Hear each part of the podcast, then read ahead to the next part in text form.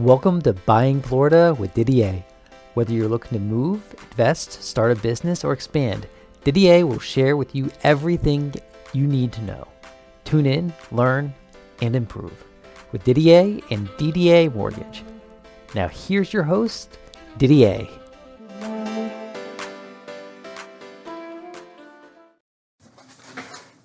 Didier Buying Florida. Today we're going to talk about being self employed. But Didier Buying Florida, as you well know, I do in the state of Florida. And uh, I'd like you to subscribe to my videos. Pretty simple to do. You hit the subscribe button when you're on my website at www.didiermortgage.com. If you like the video, which is a minute to two minutes, you can get a little bit more information on my podcast, which is about 10 minutes. Today, we're going to talk about the self employed and getting a mortgage. As you well know, it's always a lot of documentation, always has been. If you're doing a purchase or a refinance and you're self employed, know there's a lot more documents required. As you well know, you've got to provide your personal and your corporate, and you've got to provide a P&L, and they look at your bank statements.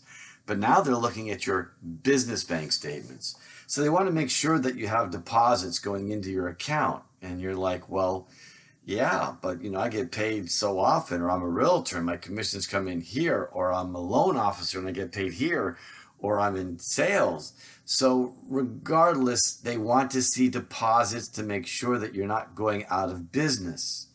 You know, I think there's like 110,000 companies that have gone under since this COVID virus has taken place. So, they're really scrutinizing everything really hard. So just be prepared if you're self-employed. It's going to be a little more excruciating and a little bit more pain and a little more documentation in so doing. In fact, with one of my lenders, when we register your loan and to lock it in, it actually has a new button that says salaried or self-employed. Now, I want you to remember, like, you know, I'm W 2 at our company, but I'm self employed.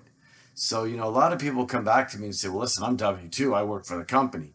Well, if it says you're the owner, you are the owner and you're self employed.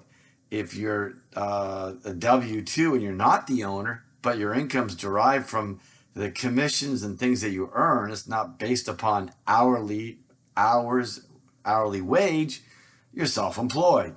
So just know that. I have people argue with me sometimes saying, well, I'm a W 2 person. And that's great but also are you commission in sales? And is that your income derived from which could vary not be guaranteed every two weeks?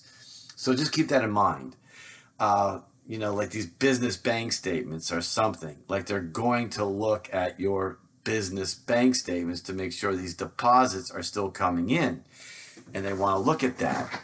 The other venture i want to go into is a refi cash out being self-employed that's a whole new game.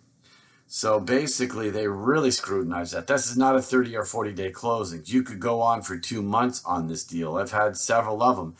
And to note, a lot of people aren't doing the refi cash outs. They're not doing them, whether you're salaried or self employed.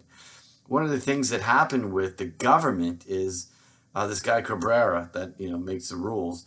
Uh, they're not allowing a refi cash out if a person doesn't make that first mortgage payment and it's in default, the lender now owns that loan, meaning they can't sell it. You know, they work all kinds of reasons. There's forbearance, things going on. The government will buy the loans, which help put a lot less pain on the servicers. But on a refi cash out, the bottom line is if you do not make your first mortgage payment, that lender owns the loan. They cannot sell it to the government so you can understand why they have what they have going on. So then you're self employed, you got record numbers of companies going out of business. There's the fear factor and the scrutinization. So you can really tell that the underwriters, the processors, the loan officers, and you are going through a trying time as we go through the process of your loan. It, it's, it's really outright exhausting. And so, like, I have one lender that does the refi cash out that's competitively priced. But again, you go through the whole deal and it does take time. Another lender that I work with just came back with the refi cash out, but they've changed everything. Credit scores got to be higher. The rates are not that competitive, but they are bringing it back to the table. So that's what I really wanted to share with you is that one of the refi cash outs is that if you don't make that payment, they own it. And you can only do so many loans that way before you go out of business. So that's probably why this the pain and the misery in what you're going through. But being self-employed, you're kind of a target. And again, you just have to be prepared when you're doing a loan app. Is just keep providing all of your documentation it's so important. You know, if they're asking you for silly documents, just continue bringing those documents to the processor and upload it to get through the process to get to closing. I had some friends that I did a refi cash out that are in the stock market, you know, stockbrokers, financial advisors, and just document after document. And they were just so on top of it. They kept providing the information, providing the information and we got it done. But it was like if you got like an attitude or you got a problem or you're just going to do it when you're going to do it, uh, put that loan on the back burner because nothing is going to get done in a timely fashion. So it's really everyone working and orchestrating together. As it's exhausting for you, it's exhausting for the processor and the underwriter, and of course, me, the loan officer, because I want to get that loan closed and get it done to move on to the next one. And I don't want my pipeline to be you know, filled with that where it's just ongoing, ongoing, ongoing, which interferes with other loans that we have in the system.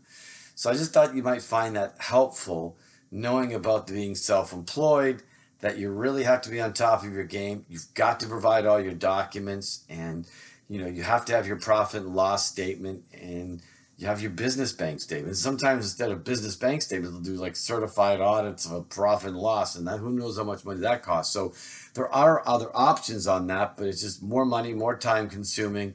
So if your business bank statements, time it where you got your dollars going in through your business so that they can show funds going in and seeing that your company is operational, profitable, and moving forward.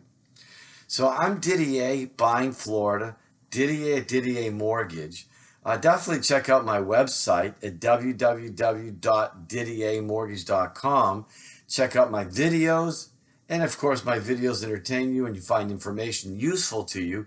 Then I want you to go over to the podcast and listen to a more detailed, longer version of what's going on. But just like you found out, if you are a cash out refi, self employed, we talked about the pain and misery. But if you don't make your first mortgage payment, they eat the loan. So you know why they have that going on.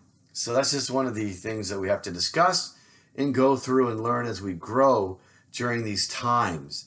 You know, you look at the people having to wear their mask, not wear their mask, put them in the business, not business, and kids going to school. So everything's in turbulence. So you know that doesn't that, that affects everybody's business everybody's industry and, and especially the mortgages right? I mean these are loans that are being done that you must make payments on and they're just you know wanting to make sure that they get those payments and that they're moving forward. So i hope that's find that inform- informative. Please check me out. Until next week i'm wishing you guys a wonderful day. We hope you enjoyed this episode of buying florida with your host didier for more information and to apply for a loan, please visit ddamortgage.com. That's ddamortgage.com. Or click on the link in the show notes. If you enjoyed this episode, please be sure to like, share, and subscribe. Have a great day.